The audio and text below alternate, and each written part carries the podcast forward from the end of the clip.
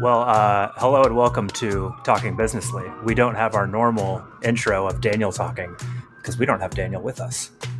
We and have... I'm not Daniel Coulbourne, and this is that call.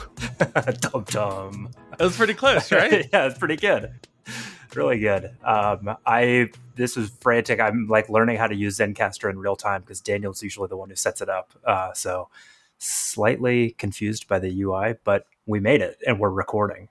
I see waveforms at the bottom, so I think we're good. I heard the intro music, which is awesome. So I think we're off to the races. Beautiful. I love it. Aaron, how are you? I'm doing well. How are you, John Rudolph Drexler? I think I'm good. Uh, it's a slightly frantic week. I uh, I made this whole uh, set behind me to just really emphasize how dramatic things are. Yeah, what are you hiding back there? Are you yeah, cooking exactly. something up? Because it, it is very prominent that you have boxes behind yeah. your head. Uh, Talking Businessly brought to you by Home Depot. Um, apparently, I hope you're getting paid for this. Yeah. um, I am. Uh, I started my move this morning. Um, okay. And am doing the main part of my move tomorrow. So moving to a new okay. apartment. Are we to, in new space or old space right now? This what is old space. At? Yeah. Okay. So this is like now a barren shell of an apartment, you know, with like no life in it. It's everything's yeah. in boxes. So I went over to the new place. It's great. I'm very, very excited about it. I think it's a lot more conducive to working at home. So I'm super excited. Uh, but also for the next like 48 hours, life is a little crazy, but yeah, that's all right. I mean, if you can get an entire move done in 48 hours and have life back to yeah. normal, you're a machine. So yeah, it's great. Yeah. That's the hope. Uh, I had some real opportunities for some Marie Kondo. You know, mm. uh, been I purged a lot. I had a funny moment where, like, when I once I signed the new lease, I was like, I'm going to start packing now, and anything I don't need in the next month, I will mm-hmm. pack and it like immediately raised an interesting question, which is like, if I don't need this thing for an entire month, do I need this thing? Uh, yep. So I got rid of quite a lot. It was great. Good. Yeah, that's that's the move is to like throw everything away before you move it because yeah. the temptation is to just ah, I'll figure this out later and pack yeah. it all up and then move it and you're like I don't even want any of this stuff. Yeah, exactly. Exactly. Um so yeah, things have been good. Things that this is a week where uh, Daniel is uh, the reason he's not here is because he is uh, in an Airbnb uh, with friend of the show Chris Morrell, and they are making a very cool event sourcing package. We'll talk a lot more about that on future episodes. But Daniel was basically like, I need to take a week where I am not like thinking about any company problems, and I can just make this thing. And I was like, you got it. And it's been pretty smooth without him. Uh, I've been working on some like some hard programming problems without him, uh, and like not having the easy like just tuple Daniel, you know, mm-hmm. is has been good because it's made me like fight some demons by myself. Uh, but I think overall pretty good. How are you doing? This is a good this is a good stress test of y'all's uh, exactly OKR of like I need to randomly be able to take six weeks off and nobody yeah. worries about it. Like, well, hang on there, friendo. Yeah, um, we had a whole dust up about it because uh, Daniel really believed I didn't understand what he was saying, and I was being like, I was trying to like gently nudge him mm-hmm. towards like, this is not the stress test we need right now. Uh,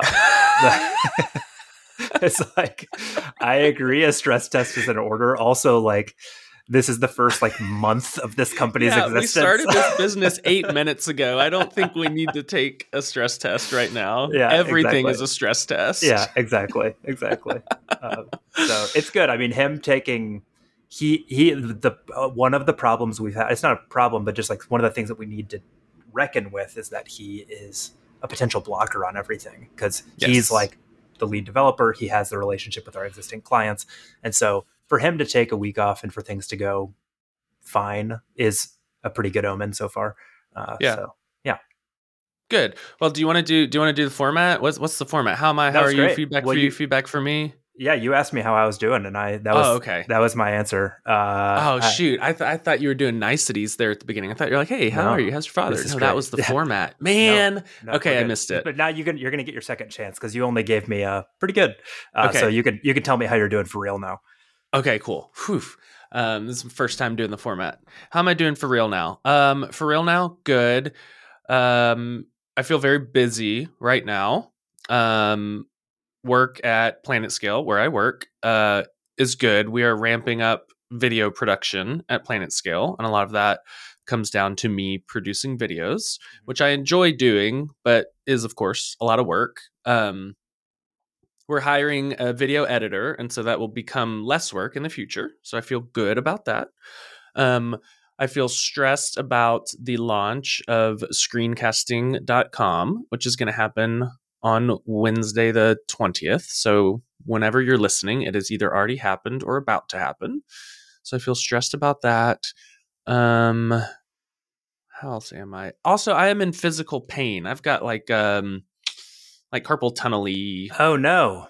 going on. So, I think that rounds out the the how are you section. Shoot. Um, has that been going on for a while?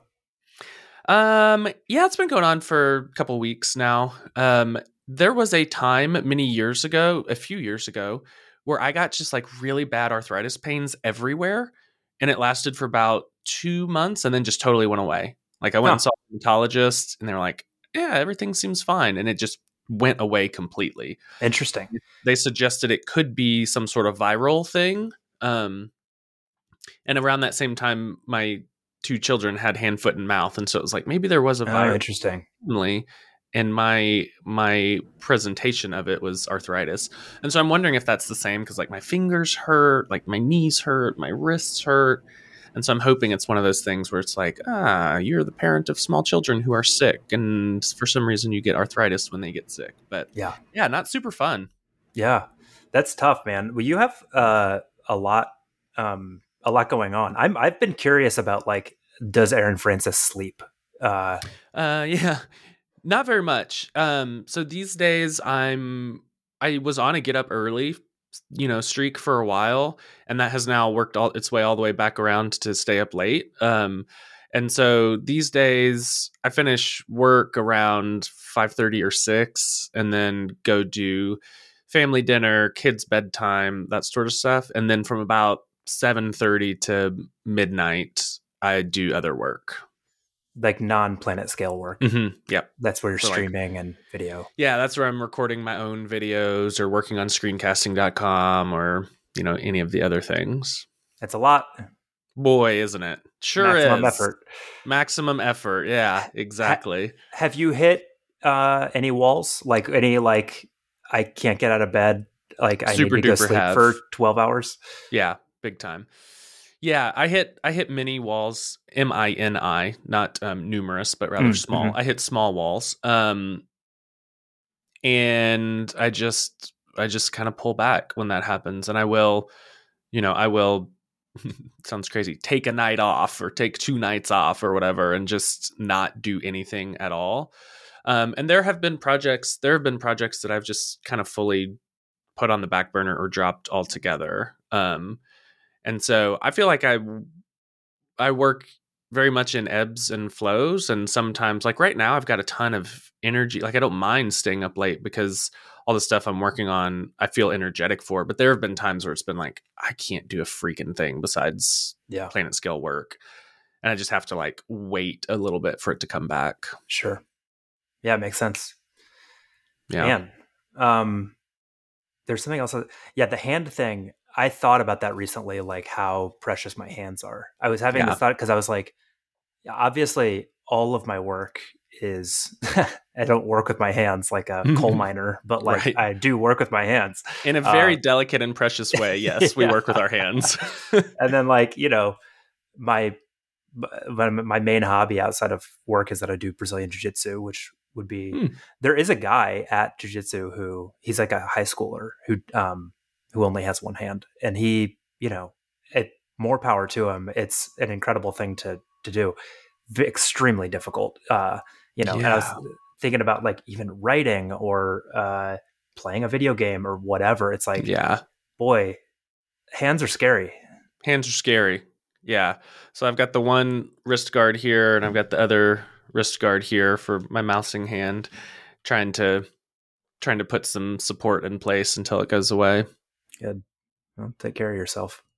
So what's the next question? Any feedback for you? I guess these are going to be Yeah. harder since we. yeah, do you, uh, have, do you have any feedback for me? This Well, is our gonna- second time speaking. I'll, I'll, I'll ask you for more directed feedback later on in the episode, so you can uh, you can punt a little bit if you want. Uh, okay. but uh, um, Do you have any feedback for Daniel? I guess is the real question since he's not here and he'll he'll never hear this. do I have any feedback for Daniel? I don't have uh, a ton right now. I appreciate like we're the I'll t- I can tell you the hard problem that we have right now, which is I will probably be just like the next episode with him is like we uh we're really dedicated to I mean especially just as an early company but also just who we are like we're not to we're not to turn in things that are halfway finished for people Right. Like we want to deliver that's like we're not screwing around on that um, and one of our first big clients we kind of got towards the end of the agreement and we we bid off kind of like an extra portion um, that turned out to be pretty hard. Um, and so like now and we're not gonna like we're not gonna give it back to them half finished. So Right. like it was kind of our it was our problem it wasn't the client's problem right? Um, but it led to this situation where uh, this slightly kind of perfect storm where like i i am now like hacking away at it um, Mm, and these are like not profitable hours anymore. Yep. Um, and Daniel's not here to help. And so like my week has been a little bit like, oh, this can happen uh, Yeah. if you're not really smart about this. So it wasn't like some terrible mistake. We're not like losing money on it. The client's going to get what they want. Every everything's going to be fine. But it was sort of like my first reality check of like, oh, okay, so like this is what happens if you don't plan super carefully. Um, and I'm sure it'll happen even if you do plan super carefully. So um, I'm kind of like reckoning with that right now. Um, that's what's that's what's hottest on my mind right now. So what is I this is not a world that I am in. So listening to y'all's call is always really interesting for me. And now I get to ask questions back. So it's even Yeah. better. So what is like the situation where you the client comes back and like let's call it an addendum, you know, scope creep might be another way to say it, but they have Yeah. this addendum. What do y'all I guess what did you do and what will you do in the future to decide like, oh, okay, we can add this to the project or we, we Yeah. can't. It's a good question. So uh, part of this inevitably comes back to this conversation that Daniel and I have had a lot off the podcast. And I think we're going to Mhm. eventually have on the podcast. Is like there's there's a lot of ways to price things, um, but like the two most obvious paths uh, are like you hire us hourly Mhm. and you get what you get. And so if somebody says we want you to do an extra do an extra thing, we say okay, that we think that might take an extra 4 or 6 weeks, just keep us on. You know, pay us Mhm. for pay us for more hours. It's pretty straightforward. Um, the other path is pricing out just the value of a project. Right. Um, and that the thing that everyone in the agency world says is that the latter of those two is where you really can get margin. Um, Mhm. Because if you work really fast, then you can say, um, here's what this project is worth to you, the client. We believe that we can get that done in a reasonable number of hours, which means that there's a lot of profit to be made here. Um, and so in each of those cases, I think if in the first one is like if somebody said we want you to do an extra thing, we'll just say it'll take longer, so you're going to pay us for more hours. Mhm. And the latter, um, we should really kind of say this should be priced as a separate project in some ways, or like we might need to revisit the original contract um, to account for scope creep here. In this case, it was like we they had hired us for a fixed number of hours, Mm. and we basically two months ago thought, okay, we're we're kind of done with the main thing. What's the next thing we can do because we have more hours to spend here, and we bit off a thing that was a little bit too big. Um, I see. and so then we like did it. We finished our hours, and we're like, this thing is not done. We're gonna finish it. Um, Bummer. yeah. So that's basically the risk is like pricing out projects is like if you successfully move fast, um, there's good profit. And the problem is projects are very difficult to estimate. And so, Yeah, Yeah. it seems like the value based pricing or whatever is great if you get it right, but you can go Yeah. pretty upside down pretty Yeah. quickly if you whereas get it wrong. if, if we're just charging hourly, it's like it is what it is. We'll, you know, Right. we'll, we'll keep going until it's done and we get paid either way. So it's kind of like lower margin, less risk for hourly, higher margin, higher risk for value based. Right. Yeah. Oof. That does not that does not sound easy. So Yeah. good good It's luck fun. to you all. It's a, you know, it's, I, I'm enjoying just the like experimentation of it and like Yeah. just learning as we go. Um, and there's a lot of wise people, especially in the Laravel world, like there's great agencies and we're friendly Yeah. with them. And like, I'm interested to hear how other people do this. Some people say like, oh, only ever do value based. Oh, only ever Mhm. do so. Um, it's interesting. I've heard I've heard other people not in the uh, web development as much, but I've heard other people uh, who run agencies and like marketing and branding and things like that. They're basically like they charge a pretty like low margin hourly thing. That's basically like we're passing the cost of labor onto you, but then there's like a twenty thousand fee that's just like for working with us. Like basically like Oh. if you're going to have our attention for the next four months, that's going to cost you twenty thousand dollars. Now, all of the labor that goes into it, we'll just we'll just charge you basically what it costs. That's us. interesting. Yeah, it's like there's a lot of interesting ways of approaching it, um, but uh, we got to keep on tinkering with it. So Interesting. Okay, cool. I like that. Well, good feedback for Daniel. Daniel, Yeah. listen up. We'll talk about that next episode. my feedback for you, Aaron, is that uh, you uh, well, we're all very impressed with you, and we really appreciate that. Um, well, we'll get into more of this in a minute of like what you the, the presence that you have established online is like very good and positive, and in my like personal dealings with you um i'm like very happy that it's like it's not a front you know what i mean yeah. like yeah. we had some like really specific questions for you about like hey how do we do better at twitter and like get our stuff out there and you were like jumped into our slack and we're just like super helpful and constructive and detailed and specific and it was like okay like he is he is doing what he says that he does and i really appreciate that that is encouraging uh, to hear. So thank you, thank you for saying that. I am glad. I am glad that that is um, your read on it because it would be it would be a disaster if I had this public privately. I was some something else. I Yeah. one, I don't think I would be able to pull it off because I am like pretty transparent and pretty emotionally vulnerable, and I would feel like this is all going to crash and I'm going to be in shambles. But yeah yeah, that is that is good to hear that that is your perception as well. Yeah.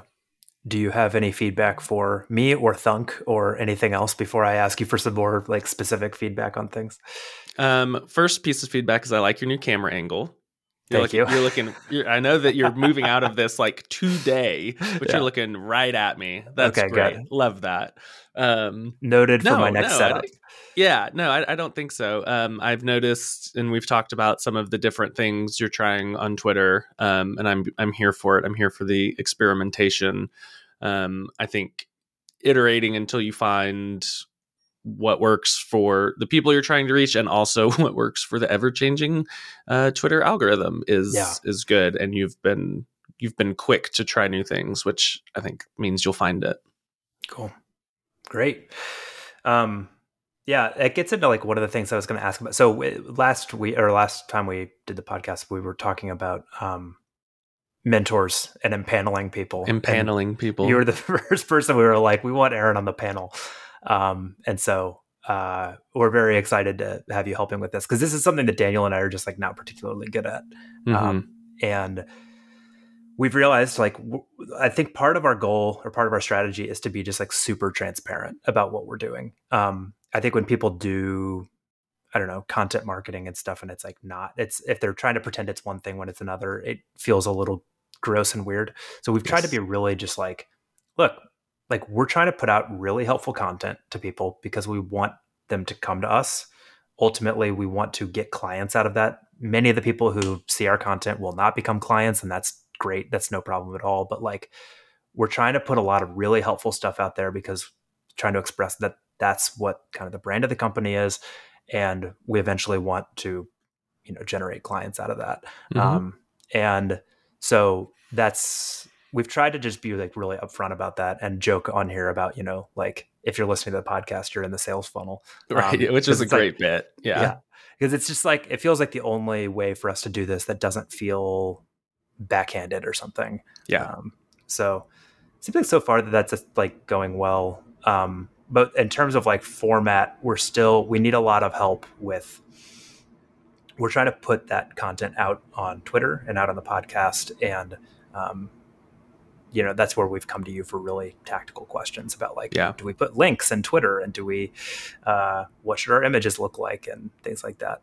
Um, so uh, it's we very much appreciate having a having someone who's who's done it really well. Um, I guess like that. I'm interested to hear you talk a little bit about like so in the spirit of that transparency. We like Daniel and I had a conversation. Um, it was actually the first time we did the actual like talking businessly meeting before recording it. We realized we should record this. Um, with the thing that I was like really interested in was like, um, you know, Daniel is a really excellent programmer and can just like put tips out there, can like make packages, can do stuff out there that like basically tells the world like, hey, I'm here, I'm being useful, I'm being helpful, I'm really good at this thing. Um, and that's like super powerful. Um, I am not at that level of programming. Um, and so we had this conversation about, I was like, you know, I walked into Lar- Laracon and was like, met all these wonderful people um, who were very kind to me. And I was like, what is like, I was felt a little bit of like, what is my angle here? Because like Mhm. that all of them are like way better programmers than me. And I have like nothing to offer them there, you know?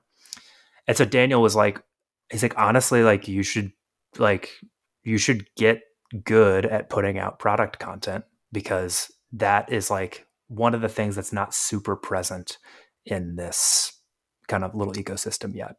Um, and that's what uh, we, we've learned that like with our clients that having a product angle on what we're kind of selling them is like really powerful. Uh, Mhm. Partly because we will go to especially smaller clients and we're like we can help with engineering obviously. Daniel is can help with architecture consulting but we also have a product manager here and that can help to clarify a lot of what we're doing.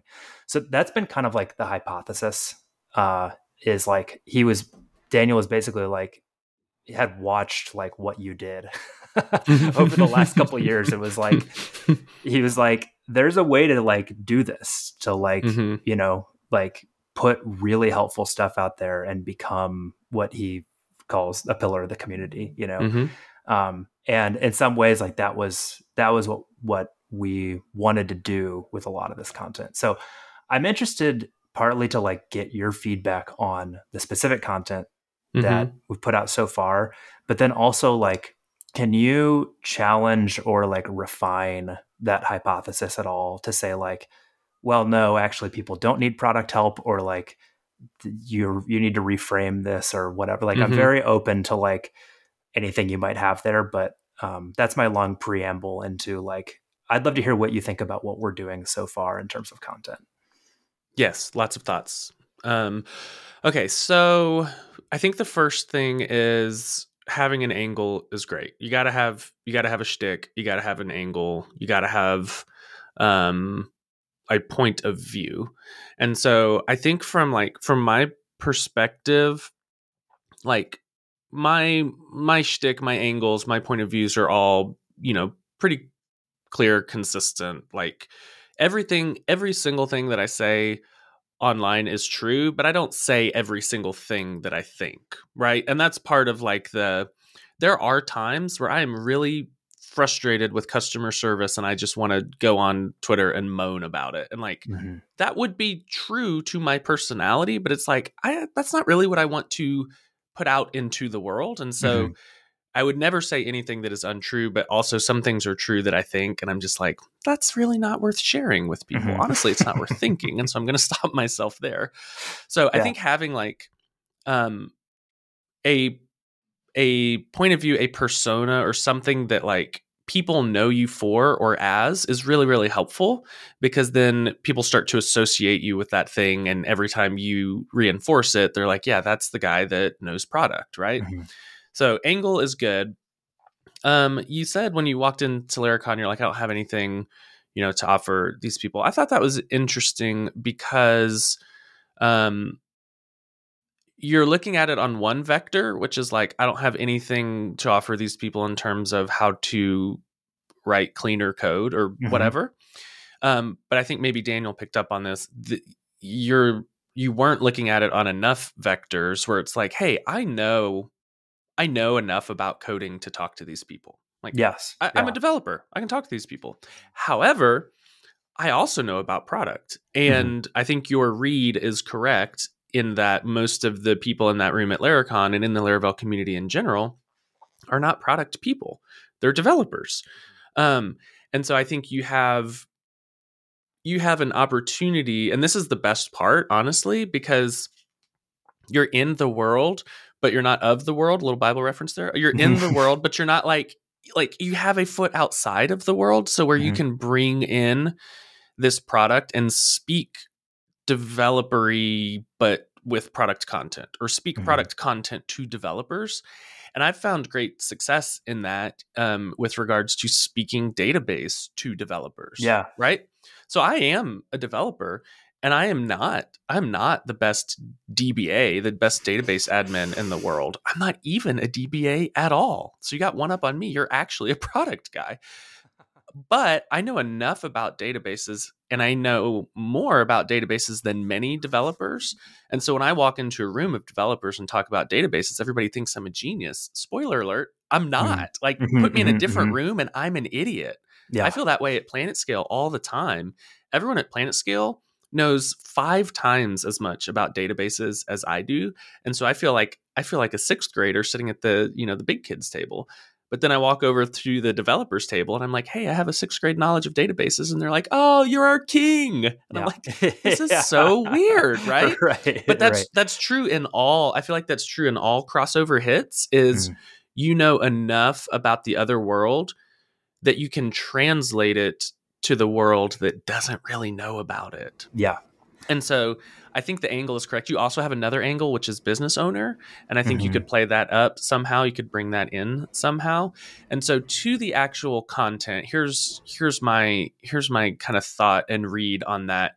One thing that I think you have to be really careful of is not um is is not translating. So you can walk into a Mm. developer room and speak product and then may go over every single person's head Mhm, right? mhm, Because you mhm. may come in and talk as if you're talking to a bunch of other product managers right. and using terms and uh, inside baseball references and parlance that like your crew of product people totally gets, super Yep. understands it. And you walk into a room full of developers and they're like, oh, this is simply a product guy and I don't Right. understand what he's saying. Right. And so I think a big risk for you is not translating enough. I think your Mm. superpower is going to be taking everything you know and repackaging it for an audience that doesn't know it. And the scary part about that is it looks uh it looks juvenile to the product people from whence you came, Right. but it looks right. advanced to the developers to whom you're speaking, right? Mhm. So if a DBA, like if a proper DBA were to take my database course, they would look at me and be like, this guy is talking elementary. Like Right. Right. and that's a little bit scary for me to like be embarrassed and have these people think he's parading, he's masquerading as a Yeah. database guy. But this stuff that he's talking about, we learned in semester one of Yeah. databases. Yeah. But then the developers are like, man, I never have ever, ever in my life thought about this or learned it or anything.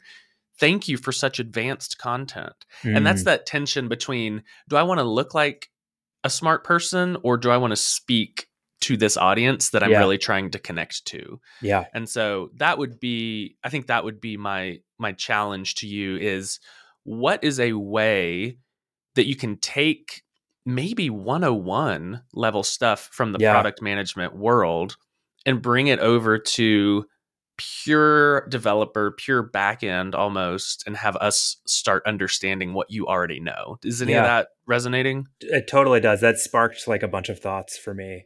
Um, cause yeah, like on the one hand, it's actually, yeah, that, it- the, um, refinement on the angle that I have that I think is like, is really useful is that I'm not just writing product content because like that's been written Yes. 10,000 times over. And it's not like, how do you, or even the, the path of like, oh, how does an engineer become a PM, which is a common path. It's like, I'm not writing that either. That's been written Correct. a thousand times. What I'm saying is like, hey, developer, um, you're one thing good developers are good at is like finding a new tool and putting it into their tool belt. Um, they do it all the time. They have to do it a thousand times over the course of their career. So my suggestion is this is one more tool. It's a really good one, actually. It doesn't require a lot of technical knowledge, but it does require like discipline and asking hard mm-hmm. questions. Um, and if you put this tool in your tool belt, it's going to be really stinking useful. Mm-hmm. Um, and so that's a that's like kind of the refinement is like I I want the audience to really specific. I'm trying to write every post with like a really specific like I'm talking to a developer who has never had a PM um, mm-hmm. to to help them understand this.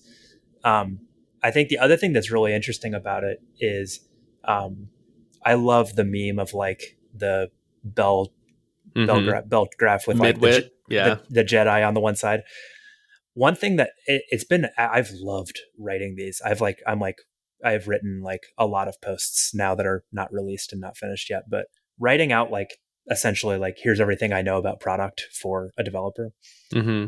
has really clarified a lot of things in my head. And at the end of almost every post, I arrive at like the Jedi at the end of the thing where I'm like, actually, the simplest, dumbest thing is the way to do it. Mm-hmm. Like I'm really interested in this idea. So like it's interesting that you I was thinking about this when you were mentioning like oh if a PM read this they might think it's like really simplistic. And it's like I think that's true but I also think that, that it's right that it's like uh, the there's there's a a lot of ways to over engineer your code. There's a lot of other ways to over engineer product processes to do like this crazy agile stuff to um you know when you're doing metrics to measure a hundred complex things. And it's like nah like yeah. you should know yes. how much money you're making. You should know how much growth is happening. If you launch a new feature you should know whether or not people are using it. But like if you measure a 100 things you're going to lose track of that really important stuff. Like do things in a lightweight way don't over engineer it don't introduce a bunch of burdensome processes like so it's interesting because like the deeper i go into like what do i really think about this product topic i'm like actually the simplest dumbest version that takes an an hour is far superior to the like sophisticated one that you need to hire someone for $200,000 a year to go do. Yes. Yes, and I think even that like even that further refining there is maybe the best angle I've heard yet, which is like it's almost like a product for the rest of us or you know 80 20 product the product oh the only parts of product you actually need and i think mm-hmm. what would be interesting is is like um almost framing it without using the word product because is there a way to say is there a way to teach these concepts without using that word that may potentially have baggage or meaning yeah. or something but like what do what do developers want to know um, depends on who they are if they are you know if they're the hacker builder maker want to do my own thing well they want to know how do i build something that people want to buy right mm-hmm. and do you have do you john have anything to say on how to figure out how to build something that people want to buy? What do i. Yeah exactly and so like they may would they see um would they see like uh, a post about you know how to do product management and click on it? Ah i don't know. Would they yeah. see a post that's like how to discover you know uh, what people want to buy as a backend developer? It's like wait that is me. Like i would love to sell stuff. I'm a backend developer. Yeah. so i wonder if even putting it in the frame of product management is like, yeah. oh, okay, this is like a big company thing. Mm-hmm. This is not something I have to worry about. And maybe right. that maybe that's the angle. It's like product management for solos or for small teams yeah. or product management for people that don't have product managers. Yeah. Um, but like taking your big, I, I, just I view product management. Maybe this is a fallacy. I view product management as like, oh, we've got a lot of people, we've got a lot of engineers. We need to start introducing like some some guidance and some direction and that sort of thing. maybe that's wrong, but that's my point of view. It'd be interesting Yeah. to see if that's other people's point of view. But yeah, taking that and being like, hey, you don't have a lot of engineers. You're under 10 people, you're Yeah. under 20 people. You don't need a product manager, but you need to think like one. And Yeah. here's how here's Yeah. how you do it. I love that, and I think that's right. It's like it, uh, the way I always say it is like if everyone in the company, if if all of the individual contributors were really really good at communication, no one would need product managers. The Mhm. problem is that communication, it turns out, is pretty hard. Um, Mhm. And and so like especially if you get up to like you know hundreds of people, it's like yeah, you're probably going to need some product managers. Yeah. If you have less than that, if you have fewer than that, um, you can you can totally not have one. It's completely fine to not have one. The trick is like everyone needs to get really serious about communication, um, and everyone needs to start asking harder questions. Um, and it's not sophisticated. I don't think like it's not.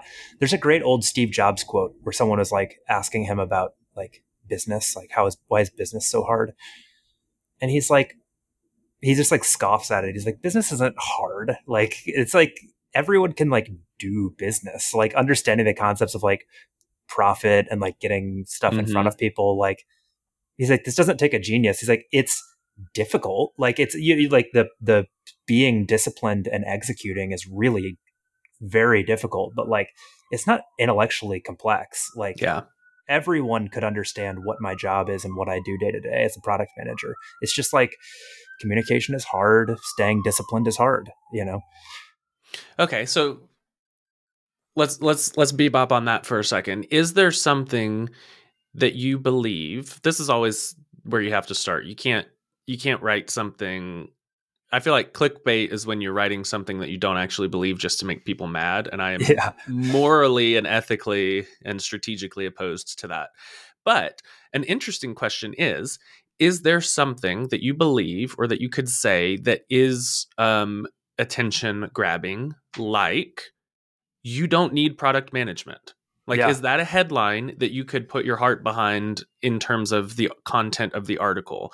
And maybe the content of the article is you don't need product management if you're really serious about communication and you're very disciplined and you ask harder questions. Otherwise, eh, product management can serve a pretty good role. Yeah. But like framing it starting with the headline Yeah. of you don't need product management is pretty is is um not incendiary but it's like it takes a point of view and it takes a stance and people are going to click on it because they super agree with it or click on it because they super disagree with it yeah, right. and then you can flesh out like hey i'm i'm backing up the headline you don't need it if you can do these things Right. Right. but if you can't so you get to offer the nuance that i think is Yeah. always important um, but the headline is great and like yeah. so if you could do something like that well maybe that works Yeah. I like that because the, the first one that I wrote originally, the headline, the like, the the way that I like framed it up in my head was basically like, um, it's not that you don't need it; it's that you're already doing it, and if you don't think you're doing it, you're probably doing it badly. Mhm. and I wrote like an article. I wrote one along those lines. It's basically like if you have a product, you're doing product. You're you're prioritizing. You have decided on who you're building for. You are like you are uh, deciding which tickets go in front of other tickets. You've like which means that you're and you're selling to a particular segment. So like you've made all the product decisions implicitly. But if you if you haven't made them explicitly, I don't know how like rigorous or good of a job you did making those decisions. Um, and so that's kind of the. But uh, when I first wrote that, Daniel was like, "This sounds pretty negative," and so I I ended up writing something pretty different. But like that's what I think is the real truth is that it's not that you don't need it. You might not need a product manager. You might not need Mhm. like an expensive person to do it, but like everyone's doing it. It's just a question of like whether you're doing it with intentionality and discipline or you're just kind of like winging it. Yeah, that's interesting. That's an interesting that's an interesting point of view. I guess one fundamental question is who are you trying to reach Yeah. with this content? The angle that I think is the best is like what you talked about, like solos, partners, uh, bootstrapped companies. Basically, all of our clients, um, their development teams are like Mhm. a, a handful of talented engineers who don't have a product manager. Um, Okay. and that I could imagine it's easy for me to imagine that for like a long time, that's most of our clients. Um, Mm-hmm. We can do work for, you know, a big company. It's no problem. We can do work for whomever. Um, but like that's where we've seen the most value, I think, is like like basically like we come in as this almost like CTO and product manager Mhm, pair. mhm, mhm. um, and so, in terms of like from a marketing perspective, that I think is like pretty squarely in our. Um, we're also working right now with a with a solo founder, um, so that's I think who Thunk works best with, and so that's basically who I when I am writing my like the voice of my blogs is very much um, I'm thinking about individuals who I know who are in that situation. Okay, so let me let me zoom in on that for a second. I refuse to say double click. People start have started saying let's double click on that. I, I will I will not say this. Let me zoom in on that. So that makes sense in terms of like who your ideal customer is. Um, even in that ideal customer profile, there are two parties, right? There are the three, four, five handful of very talented engineers, and there is the business owner potentially who is um, who is guiding or maybe not guiding, but who is like the other side, right? So you have the engineers and you have the business owner.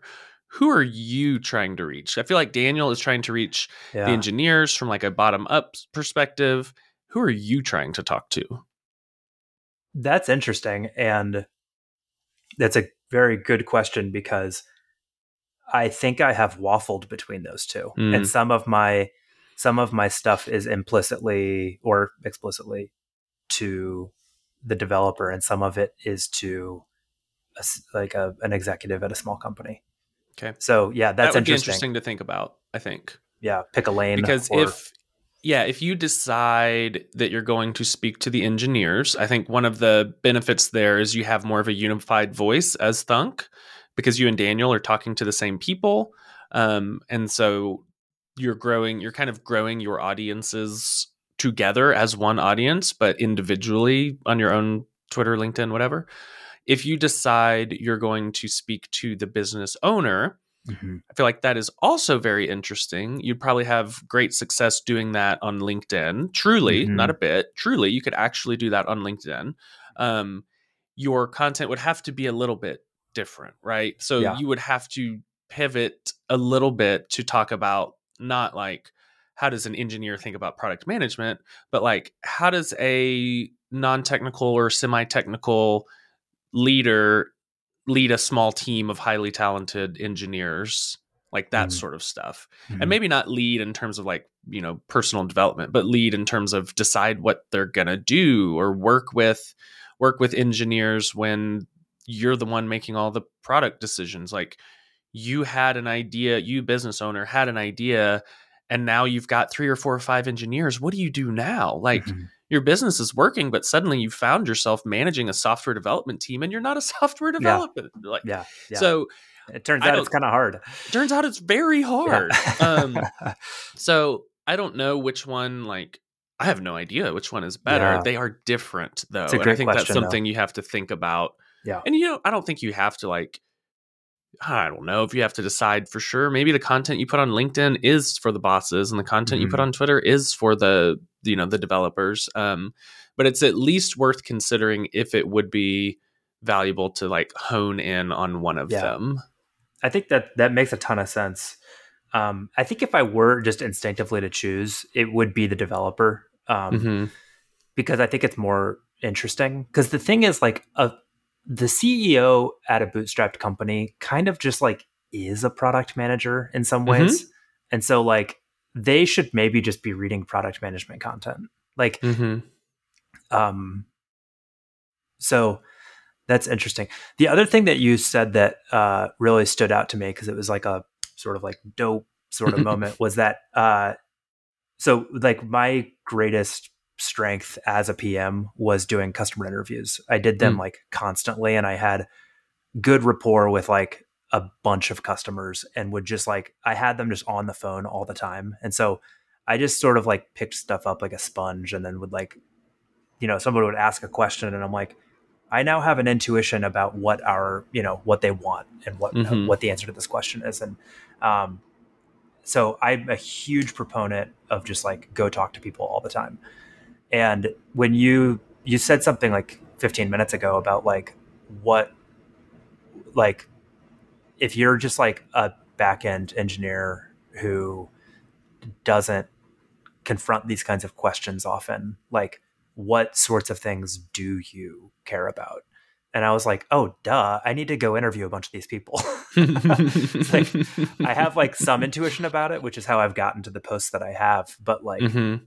uh, I was like, I need to, I need to just like sit down for 20 minutes with like 25, 30 different people who I don't Yep. know yet and just be Yep. like, what do you not know? You know, and like, how do you Yeah. prioritize stuff? Why do you prioritize that? And, then, and I think I will pick up a bunch of ideas from that. Yeah.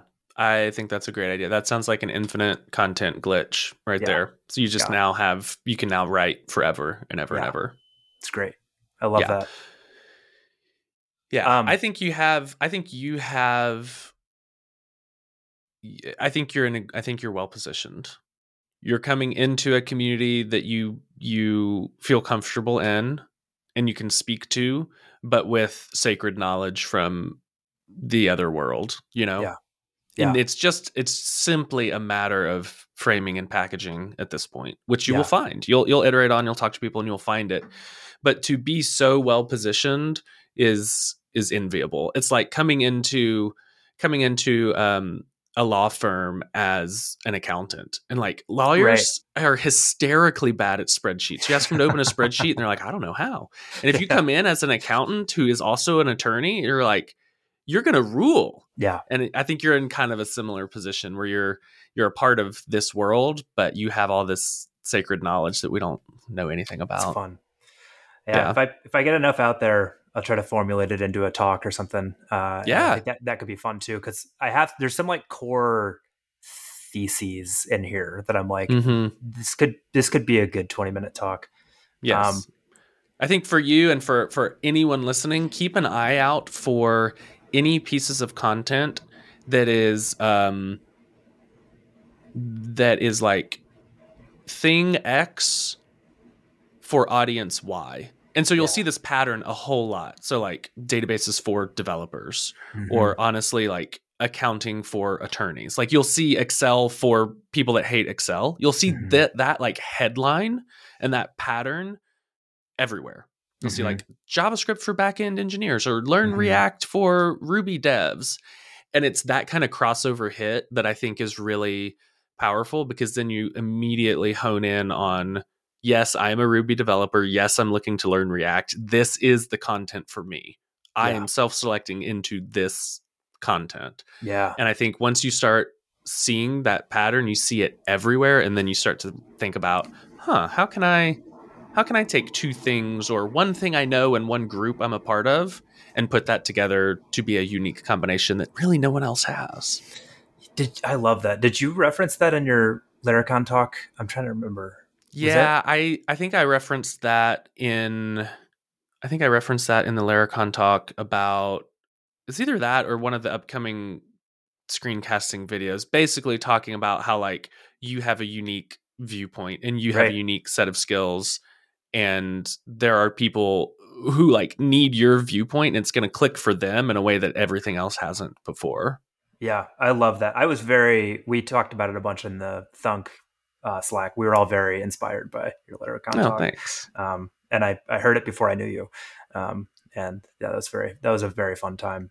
Um, the last, I guess, like quick question is like, uh, I I mentioned this as like an idea. So I've been like pretty happy actually with the uh, readership we've had on the blog so far. Like it's like Great. more than it's had a good response, and like people have been pretty positive. I I'm I want to make it like I'm trying to think of ways to make it more accessible. And so one of the ideas we had initially was like, what if I made like a a one minute Redux version as a video in Twitter?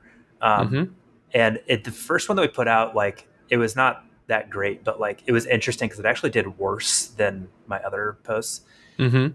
And I had, I mean, so if you have any thoughts on how to do that better, that's interesting. But then also the other question I had was like, I had this idea, and I can't tell if it's a stupid idea or not, which is like I like listening more than I like reading.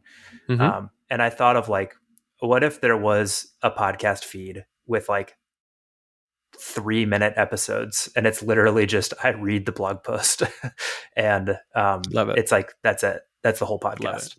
Love it. I think um I think that's a fantastic idea. I'm always super on board for taking stuff you've already done and trying to get more mileage out of it. So the hard part's done, right? You wrote the thing. Writing the thing is the hard part. Reading it out loud takes as long as it takes to read out loud. Um yeah, I think let's see. Um I think short, sweet stuff like that could potentially do very well. Um, I think if you're going, if you're going to do that, packaging it in a way that's like what, what do you, I guess y'all call it the thunk blog, right? That's not going to work for a podcast. Yeah. No, that's E- a- probably even- an opportunity to brand it as whatever product for developers. Yeah. exactly. Like, um, and I would say something like bites or quick hits or Mhm. shorts or something like that, just to say like, hey, this is a very this is very short, semi-weekly, bi-weekly, whatever those words mean. Um, Mhm. occasional, you know, podcast about whatever product for developers or product for the rest of us, something like that. Um, yeah, I think that could I think that could absolutely work. And in, in terms of like the video on Twitter, I could see you know, I was the one that said you should do as much video as you can, and I still stand by that. But I could see, um, I could see there's not a lot to there's not a lot to to look at in these videos, right? And so talking head only, I could see being like people watch it and then are like, oh, this is just a talking head. I'm gonna stop, and I could see that being like negative signs. Yeah. Um, so perhaps perhaps quick hit audio is you know is the best thing for you, and it's Yeah. definitely worth a try, especially if the cost in terms of like your personal Yeah. investment is so low. Yeah. It's, it'd be very easy to pump out, uh, pay someone a hundred bucks for cool art and then, uh, Mhm. put it out.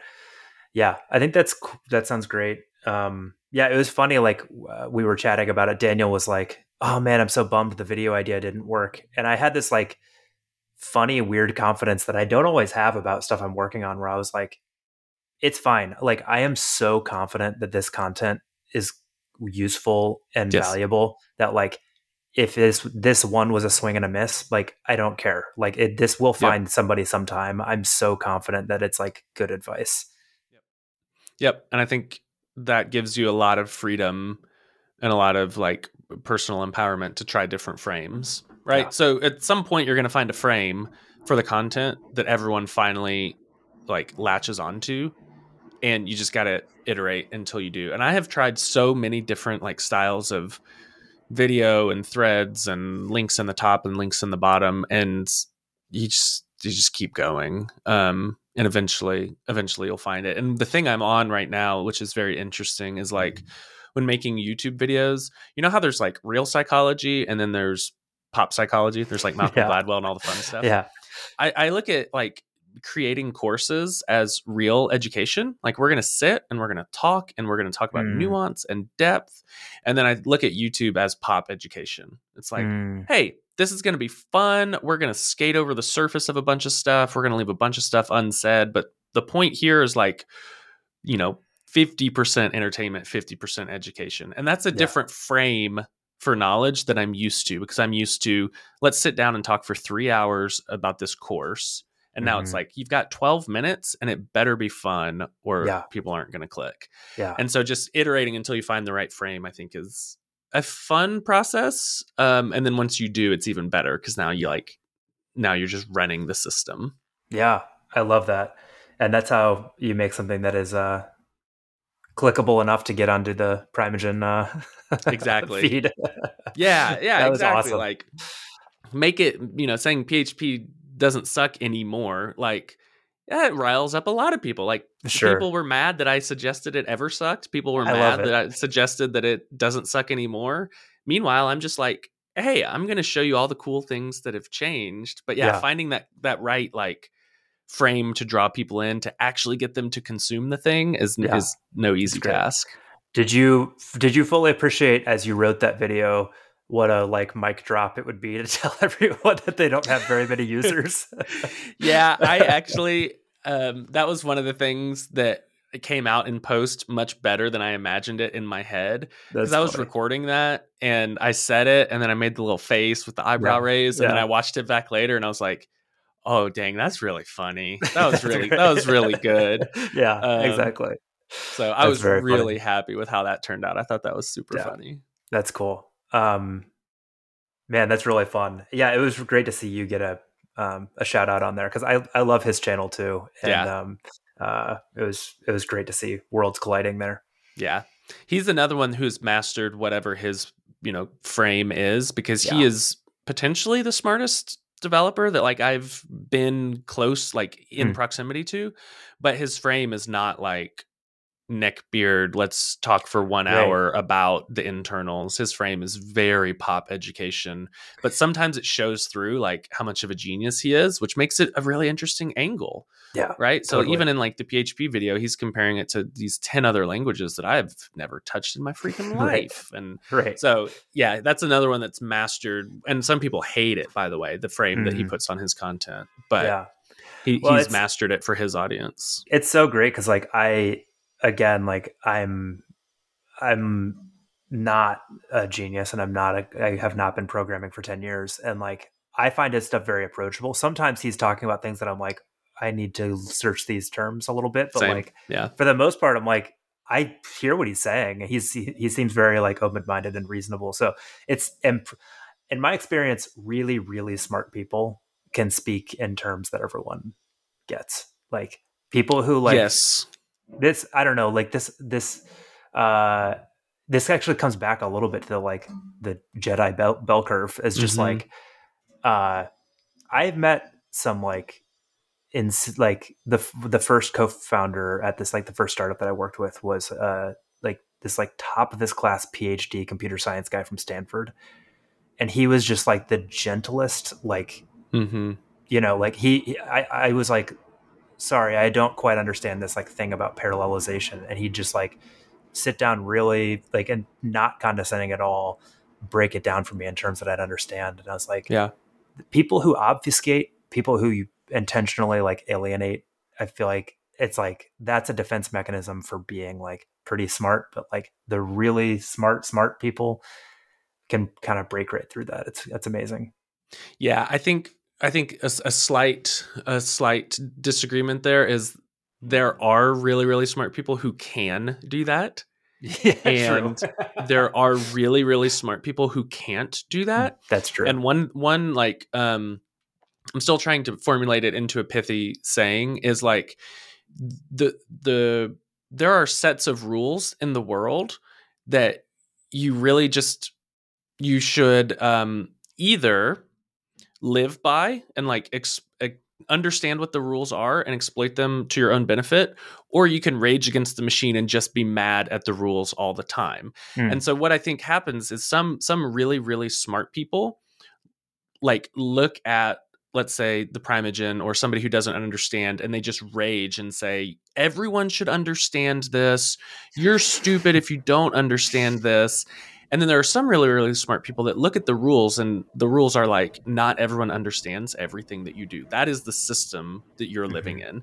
And some of those smart people say, okay, I recognize that that system is true. I wish it were different. However, because that is true, mm. I am going to use persuasion mm. and teaching to make, like, to operate within that rule set but still get the outcome that I want. And some people rage against the machine and they're like, this shouldn't be this way. And you're like, I'm sorry, man, it is this way. Yeah. Well, like, right. what do you want me to do? Yeah. And so I feel like there are some smart people that only ever are frustrated with reality.